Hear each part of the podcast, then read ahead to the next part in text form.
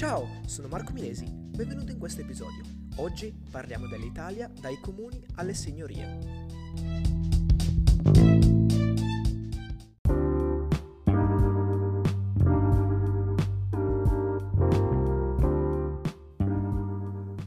Quando si parla dell'Italia dai comuni alle signorie sicuramente non si può eh, non menzionare la nostra Italia nel momento delle città e in particolare nel momento delle città marinare.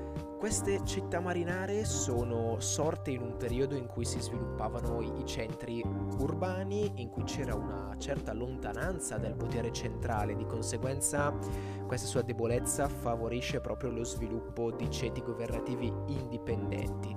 Questo vuoto di potere che si viene quindi a creare viene colmato dai comuni e tra le quattro principali città marinare eh, ci furono Amalfi, Pisa, Genova e Venezia.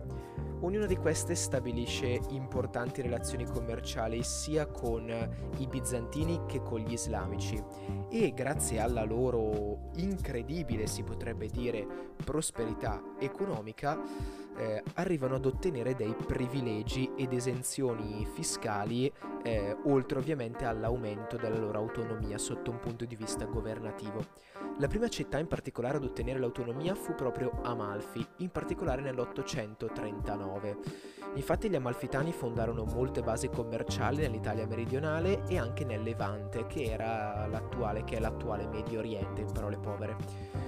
Una testimonianza della loro abilità proprio nella navigazione sono le tavole amalfitane, che sono uno statuto marittimo che rimase valido per molti, ma molti anni.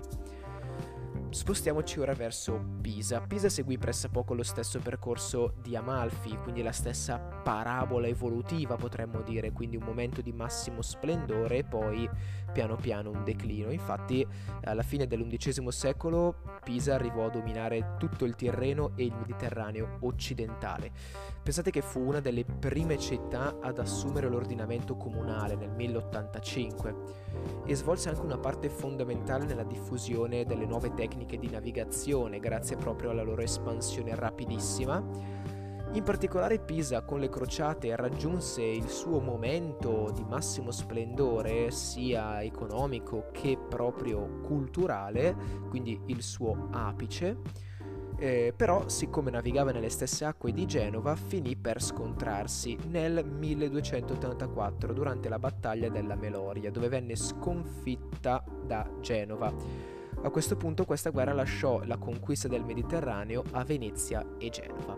Parliamo quindi di Genova, visto che, abbiamo, eh, che l'abbiamo già accennata. Durante il X secolo a Genova si creano le prime compagnie di cittadini, che sarebbero queste eh, associazioni che davano alle famiglie più importanti il compito di organizzare la difesa e il controllo dei traffici marittimi.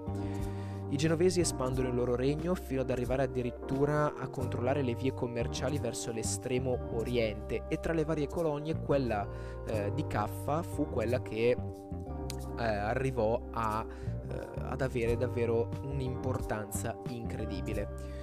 Anche Venezia nutriva, nutriva, un interesse per la parte orientale, visto che abbiamo visto che Genova si espande proprio verso, verso la parte orientale. Stessa cosa voleva fare Venezia, che infatti si, si, si estende anche lei, estende tutto il dominio sull'Adriatico e poi nel 1082 i veneziani firmarono un trattato con l'imperatore bizantino molto importante per loro, infatti veniva data la possibilità a Venezia di acquistare e vendere qualsiasi tipologia di merce all'interno del territorio bizantino senza pagare alcun tipo di tassa.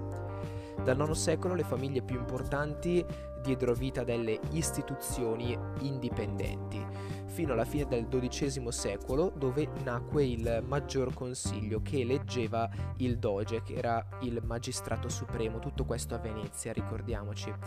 Venezia allora rafforza la sua flotta, crea molte basi commerciali nelle città principali da loro, tra virgolette, conquistate più che conquistate, raggiunte eh, con i traffici. Eh, e arriva ad ottenere il controllo su tutta la Dalmazia e per di più arriva a conquistare Creta e Corfù e quindi il suo dominio, grazie alla sua estensione incredibile, includendo anche eh, Creta e Corfù, ecco qua che si venne a definire lo Stato di Venezia Stato da mar, proprio perché proveniva dal mare. Nel XIII secolo alcuni mercanti veneziani arrivarono addirittura fino al cuore dell'Asia. Ehm, testimonia di questa impresa anche i testi di, di Marco Polo. In poco tempo però la, la, rivalità tra Venezia e Genova aumentò sempre di più, portando le due città allo scontro effettivo e definitivo nel 1298 al largo dell'isola di Curzola. E lo scontro provocò grandi perdite sia per Venezia che per Genova e si concluse con un accordo di non belligeranza, ovvero una sospensione a tutti gli effetti della guerra e delle rivalità.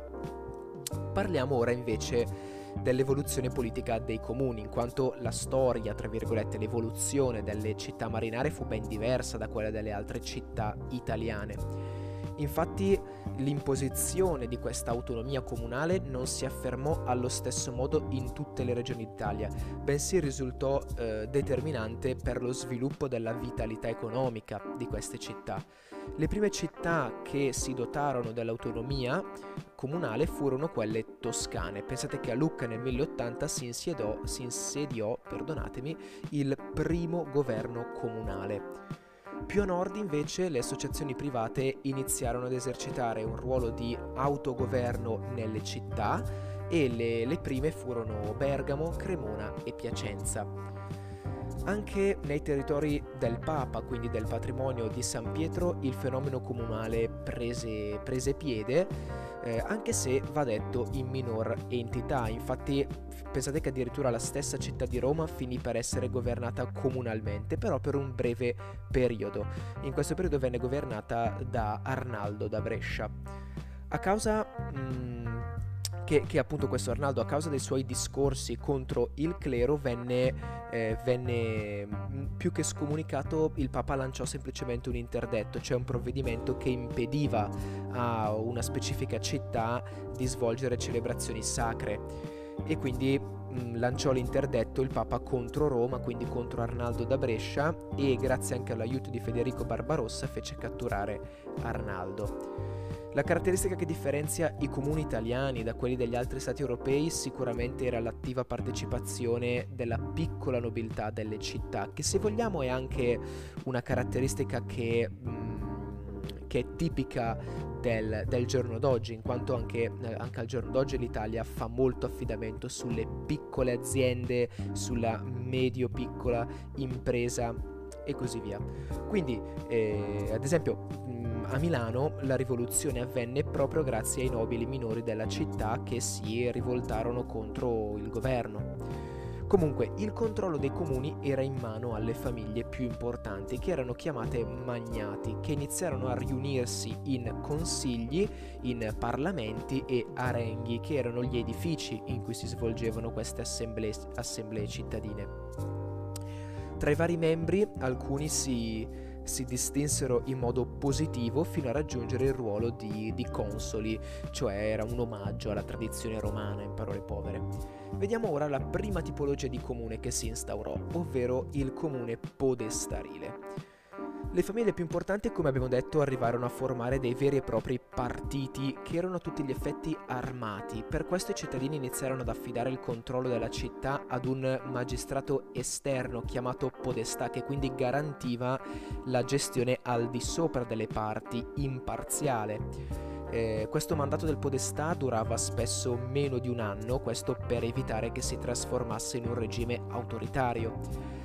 Questo comune podestarile si sviluppò tra il XII e il XIII secolo, nella fase di maggiore ascesa proprio di questi ceti borghesi. In questo periodo l'incremento demografico mh, giunge anche al suo, al suo apice, favorendo la creazione appunto di questo, di questo nuovo concetto di uomo nuovo che viveva grazie alla sua bottega, grazie al piccolo, eh, alla sua piccola officina o grazie alla sua piccola banca. Eh, il popolo era diviso quindi sotto un punto di vista di, tra virgolette, classi sociali tra popolo grasso e popolo minuto e verso la fine del 200 gli ordinamenti comunali di tipo aristocratico vennero sostituiti da quelli di tipo popolare, controllati quindi dal popolo. E questa nuova forma, forma comu- eh, di comune, questa nuova forma comunale andava ad allargare la base politica del governo, eh, che non era quindi più soltanto limitata alle grandi famiglie, bensì anche alle famiglie del popolo eh, minuto, del popolo quindi un po' più eh, povero, tra virgolette. Inoltre in questo, stesso perio- in questo stesso periodo sorsero le prime associazioni di mestiere chiamate arti o corporazioni, che erano suddivise in arti maggiori e arti, e arti minori. Queste corporazioni dovevano tutelare tutte quante le arti, in realtà però erano mirate a supportare soltanto le grandi arti in quanto, eh, grandi arti, in quanto erano proprio amministrate da esponenti delle grandi, delle grandi arti. In particolare tra il XII e il XIII secolo tutti i comuni arrivarono ad esercitare il potere diretto sul territorio circostante che prese il nome di eh, contado e eh, le città continuavano a dipendere in larga quantità dalle campagne circostanti, sia per il rifornimento dei generi alimentari, sia che poi anche per la manodopera proprio. E eh, dal contado venivano anche eh, reclutati de- alcuni soldati per rafforzare le milizie cittadine.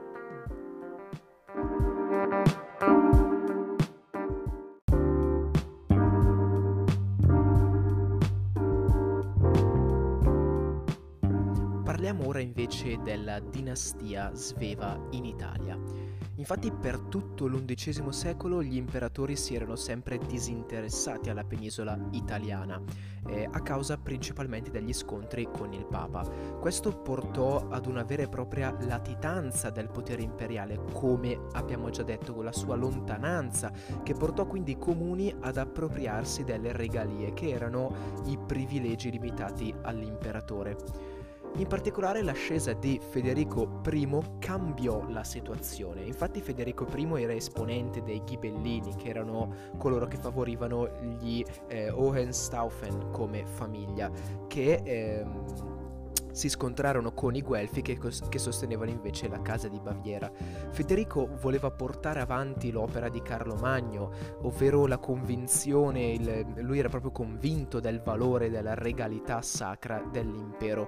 Quindi cosa fa Federico? Federico rinsalda il suo potere nelle terre tedesche e a questo punto si concentra interamente sull'Italia.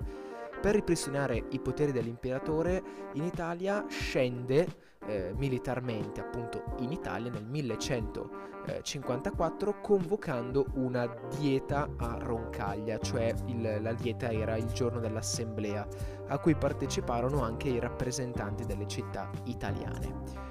Federico voleva quindi riportare sotto il suo controllo soprattutto Milano, che aveva acquisito molta autonomia e che rappresentava anche un punto di snodo fondamentale.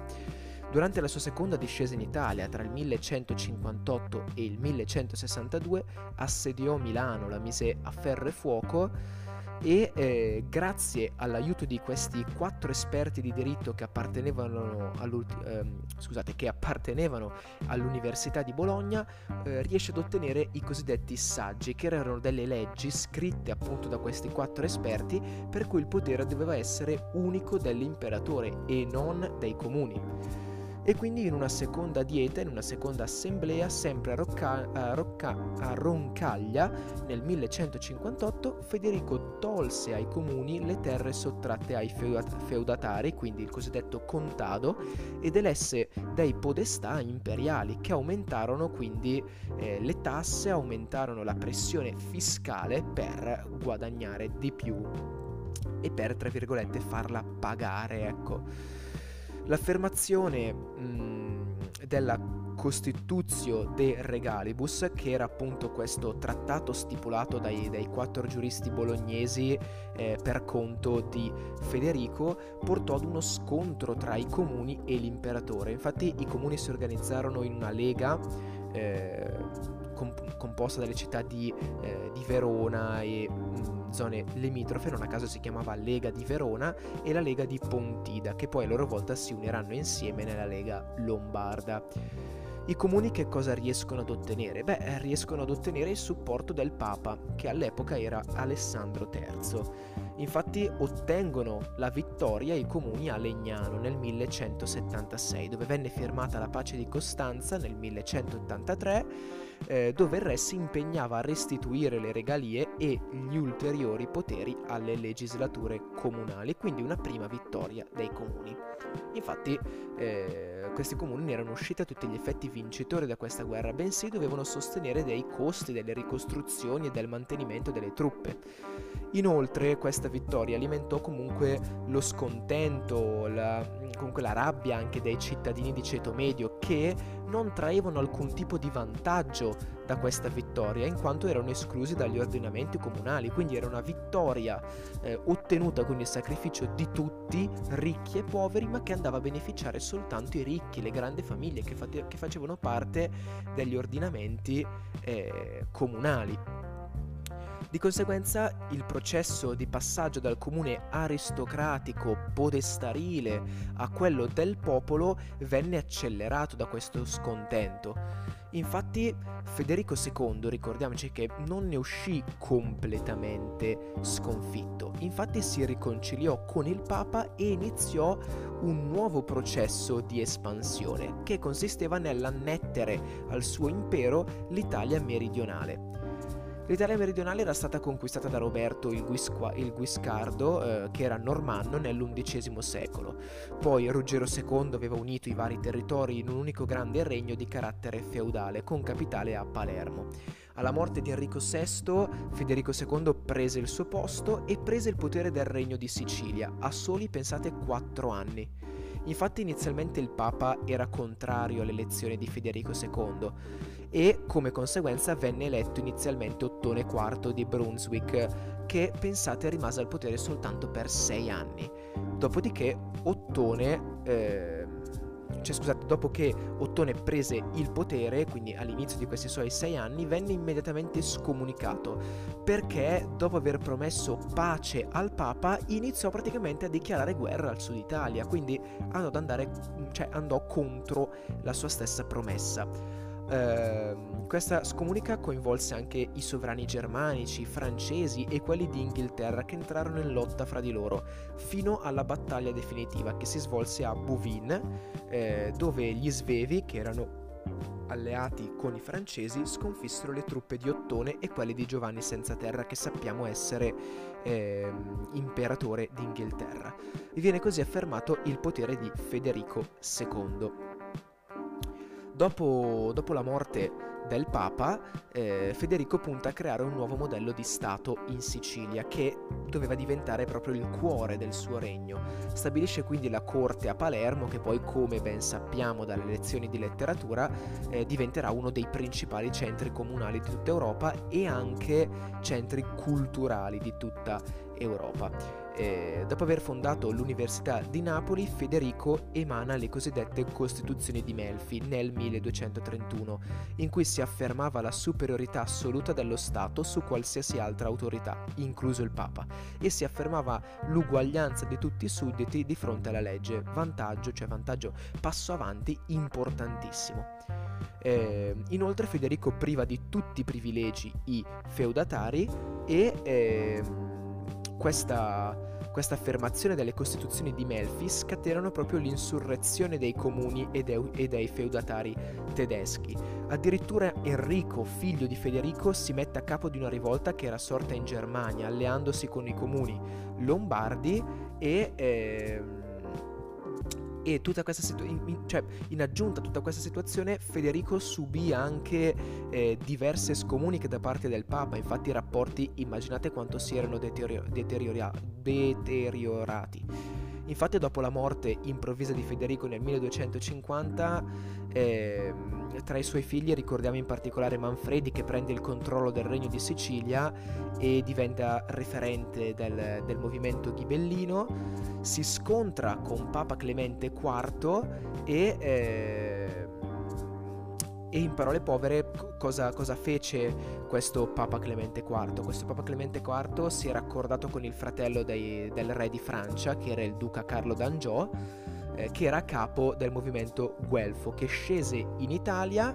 e eh, arrivano a sconfiggere, quindi il Papa e Carlo d'Angiora e dei Francia arrivano a sconfiggere i ghibellini a Benevento e infatti e da questo momento le terre dell'Italia meridionale sono in mano a Carlo d'Angiò, quindi in mano al re di Francia.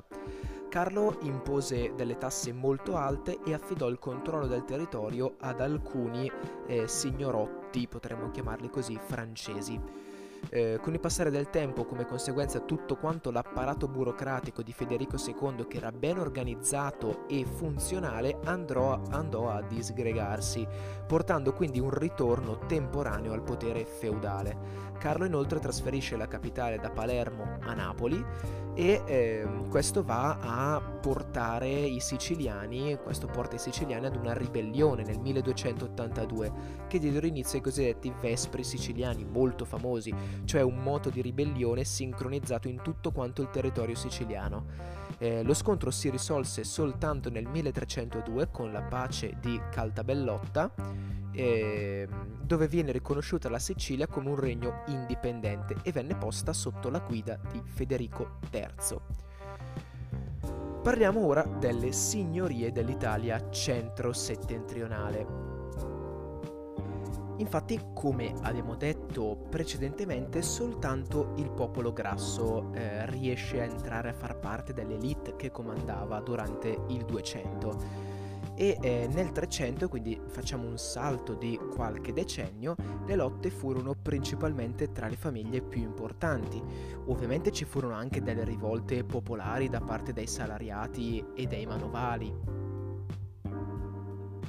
e in questo clima di ostile, potremmo, eh, questo clima ostile, potremmo dire, ci furono delle figure che riuscirono a prevalere sulle altre, che erano forti del consenso dei cittadini. Queste persone vennero chiamate signori, che eh, iniziarono a trasformare la loro figura da una carica elettiva ad una carica ereditaria. Questi signori cercavano di ottenere il riconoscimento del proprio ruolo tramite i titoli di vicario imperiale, duca oppure marchese. Vediamo le prime signorie. Verso la metà del, ter- del, scusate, del XIII secolo eh, nasce la prima eh, signoria, ovvero a Ferrara, dove il capo dei Guelfi, che all'epoca era Ubizzo d'Este, venne eh, progra- ehm, proclamato perpetuo signore, quindi un ruolo un po' particolare. Anche in Toscana sorsero le prime signorie, in particolare a Lucca con i Malaspina, a Pisa e a Firenze con i Medici, ma comunque vedremo meglio dopo. Sorsero anche i primi conflitti tra casate che volevano prevalere l'una sull'altra, ad esempio in Piemonte il marchese del Monferrato voleva espandersi unificando i territori del conte di Savoia, eh, come conseguenza venne imprigionato e ucciso. A Mantova i Bonacolsi furono i primi a istituire una signoria, ma vennero rimpiazzati dai Gonzaga. Eh, a Milano si affermarono inizialmente eh, quelli della famiglia della Torre, della signoria della Torre, che poi vennero rimpiazzati, come vedremo, dai Visconti. A Rimini e a Pesaro si affermarono i Malatesta, a Ravenna e a Cervia i Tapolenta, a Urbino i Montefeltro. Vediamo quindi il Ducato di Milano e le mire espansionistiche dei Visconti. Infatti all'inizio del XIII secolo Milano era in una condizione economica molto prospera e questa condizione era possibile sia grazie alla possibilità alla posizione strategica proprio della città e del suo territorio, sia alla superiorità militare. Con l'aumentare della prosperità e dell'importanza anche di Milano, i ceti popolari rivendicano sempre di più eh, il peso politico, cioè volevano avere anche loro una parte determinante nelle scelte politiche. Eh, questo pensiero ovviamente andava in contrasto con quello dei nuovi, dei, dei nobili e dei ricchi mercanti. Una parte del popolo minuto si era unita nella cosiddetta credenza di Sant'Ambrogio, che sarebbe una corporazione di artigiani proprio milanesi. Un'altra parte del popolo, quella nobile, si era unita invece nell'associazione chiamata Motta eh, questi due gruppi erano a tutti gli effetti dei partiti armati, quindi erano provvisti, erano provvisti di esercito e anche istituzioni proprie, quindi ognuno con la propria forma di governo.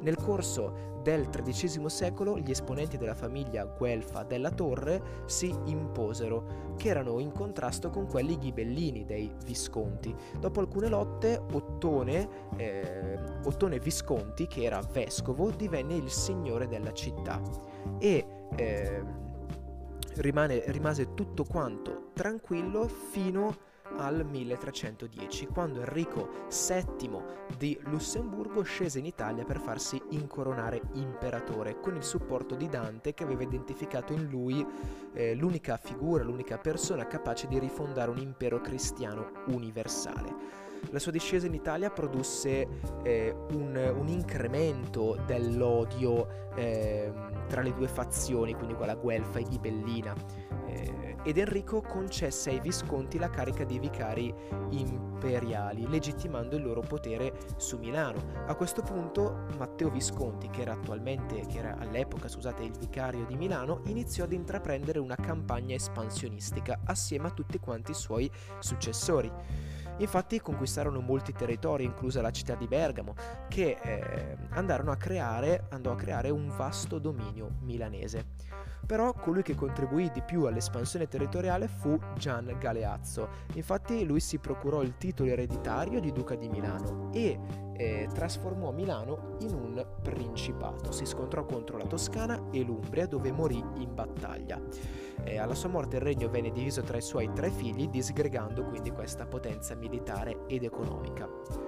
Passiamo ora ad analizzare il duello fra Venezia e Genova per il primato sul mare. Venezia mantenne una struttura repubblicana, limitando l'elezione del doge e le maggiori cariche ad un numero ristretto di famiglie, quelle più importanti e nobili. Eh, infatti Venezia con la cosiddetta serrata del maggior consiglio eh, venne, reso, eh, venne resa ereditaria la carica di membro del maggior consiglio, che aveva il compito di eleggere il doge. A questo punto Venezia mh, aveva, era caratterizzata da un governo oligarchico. Venezia si scontra con Genova presso l'isola di Curzola, nella Dalmazia, come avevamo già visto, eh, dove Genova vinse, ma Venezia non impiegò molto tempo ovviamente a rimettersi in piedi per contrattaccare. Eh, Genova invece aveva assistito a una situazione completamente diversa rispetto a quella di Venezia, che se vogliamo era ancora, tra virgolette, pacifica.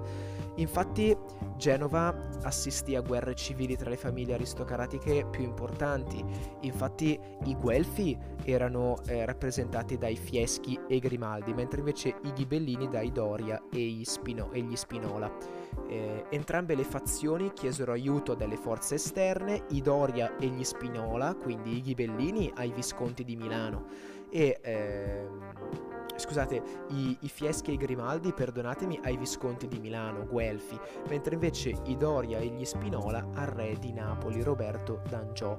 Solo, eh, solo nel solo nel 1339 si riuscì a stabilire un governo autonomo, affidando la guida ad un doge anche a Genova, Simon, eh, Simon Boccanegra il, il primo doge a tutti gli effetti del periodo denominato periodo dei dogi perpetui. Genova doveva inoltre far fronte ad un rivale nel Mediterraneo occidentale che era il regno di Aragona. Eh, però finì per allearsi proprio con questi aragonesi eh, contro Venezia e dopo alcuni conflitti eh, Venezia ne uscì vincitrice comunque ed iniziò una campagna di espansione nell'entroterra questa volta. Come conseguenza l'economia di Venezia non si limitava al solo commercio marittimo, bensì si espanse anche eh, per quanto riguardava il commercio terreno proprio. Analizziamo come penultimo argomento eh, Firenze che passò da comune a signoria. Quindi eh, la società si era divisa a Firenze in popolo grasso e eh, in comune del popolo, che era comandato da un magistrato forestiero. Dopo la sconfitta definitiva dei Ghibellini nel 1266, Firenze divenne la roccaforte dei Guelfi e vennero instaurati buoni rapporti con il Papa. Nel 1282 il potere venne affidato ad una nuova magistratura che era chiamata il Priorato delle Arti, che era formato da sei magistrati, i priori, che erano scelti fra le arti maggiori. Il, il popolo minuto rimaneva quindi escluso dal governo della città fino al eh, 1293 anno in cui Giano della Bella firmò una legge per cui solo coloro che erano regolarmente iscritti ad una delle arti potevano prendere il potere della città e quindi venne introdotta una nuova figura, il cosiddetto gonfaloniere di giustizia. In questo modo i magnati che non risultavano iscritti ad una delle arti rimanevano esclusi dal governo della città. Ovviamente questi provvedimenti vennero aggirati rapidamente in quanto sappiamo chi comandava, consentendo quindi di nuovo ai magnati di partecipare al governo. Infatti eh, venne stabilito che dovevano essere semplicemente iscritti ad una delle arti senza per forza praticarne l'esercizio. Eh, ad esempio Dante Alighieri si iscrisse eh, all'arte dei medici e degli speziali, giusto per avere la possibilità di concorrere al potere della città. I Guelfi si divisero in due gruppi, in quanto sappiamo che rimasero soltanto i Guelfi a Firenze, e si divisero appunto in Guelfi neri, che avevano a capo la famiglia dei Donati, e i Guelfi bianchi, con a capo la famiglia dei Cerchi. Venne imposto dal Papa come mediatore il principe Carlo di eh, Valois, ma questo non fece altro che far continuare la guerra tra la lotta più che guerra tra i bianchi e i neri fino alla vittoria dei Guelfi neri. Questa vittoria riafferma il potere delle grandi famiglie e lascia esclusi i membri delle arti minori ancora una volta, quindi i lavoratori dipendenti e i salariati. Infatti la situazione degenera quando i ciompi, che erano i, i lavoratori della lana sostanzialmente si ribellarono per la prima volta nel 1345, senza però gravi conseguenze. La seconda rivolta invece nel 1378 fu addirittura drammatica. Infatti questa rivolta prende il nome di Tumulto dei Ciompi e portò alla creazione di tre nuove corporazioni, quella dei tintori, dei farsettai e dei ciompi eh, che, erano de- che, erano chiamate arti del popolo di Dio e eh, inoltre venne eletto un gonfaloniere che era membro proprio dei ciompi. Come già successo, la grande borghesia riprese il controllo abolendo i cambiamenti e per evitare future ribellioni venne instaurato un governo oligarchico con a capo la famiglia degli Albizzi. Eh, anche loro intraprendono una una politica espansiva, infatti arrivano a eh, conquistare Pisa e Livorno nei primi decenni del XV secolo e in quegli anni gli Albizzi dovevano affrontare internamente la famiglia dei Medici. Dopo alcune sconfitte per i Medici, grazie a Cosimo del Vecchio, i Medici ottengono proprio il potere. Si instaura quindi un regime signorile, anche se comunque le istituzioni comunali non vennero alter- alterate e Cosimo ebbe un ruolo di mecenate e benefattore, garantendo quindi il potere anche al popolo. Vediamo una breve parentesi, proprio brevissima, eh, sul magistero culturale, potremmo dire di Firenze, cioè sulla sua importanza a livello culturale. Infatti Firenze riuscì ad imporsi come punto di riferimento sia economico che politico che culturale, pur non avendo un'estensione territoriale così vasta come altri regni. Vantava un alto tasso di alfabetizzazione, pensate che eh, era addirittura eh, comune essere alfabetizzati ad un buon livello anche tra le donne eh, vissero eh, a Firenze tre colonne proprio della letteratura italiana, ovvero Dante, Petrarca e Boccaccio. Proprio questi tre poeti iniziarono un'opera di propaganda eh, volta a far diventare Firenze un modello a livello economico, eh, scusate, a livello europeo, canonizzandola. Cosa vuol dire canonizzandola? Semplicemente vuol dire facendola diventare eh, un modello, un esempio per le altre città. Il risultato di, questo, di questa propaganda a tutti gli effetti fu l'affermazione della lingua delle tre corone, che era proprio il fiorentino, che fu poi base delle altre lingue italiane. Venne istituita inoltre da Lorenzo dei, Me- dei, Medici la raccolta aragonese, che era una raccolta di poemi di questi tre eh, grandi poeti toscani. A questo punto non ci resta altro che vedere l'Italia centro-meridionale nel 300, dopodiché avremo finito questa puntata lunghissima, la più lunga fino adesso. Durante la cattività eh, avignonese, Roma conobbe un periodo di declino economico e politico causato dalle rivalità delle potenti famiglie della città. Con l'appoggio di Papa Clemente VI, desideroso di sottomettere la nobiltà romana, nacque la cosiddetta Repubblica eh, guidata da Cola di Rienzo eh, nel 1347, che si concluse pochi anni dopo con l'uccisione proprio di Cola nel 1354. Innocenzo VI eh, scelse allora il cardinale Albornoz eh, per ricomporre l'amministrazione dei domini papali e attraverso le costituzioni egidiane nel 1357 venne rafforzato il potere centrale di Roma sulle province. A questo punto lo Stato della Chiesa non aveva ancora trovato una stabilità politica, infatti era ricaduto nell'anarchia, fu preda di capitani di Ventura che cercarono di instaurare dei domini personali.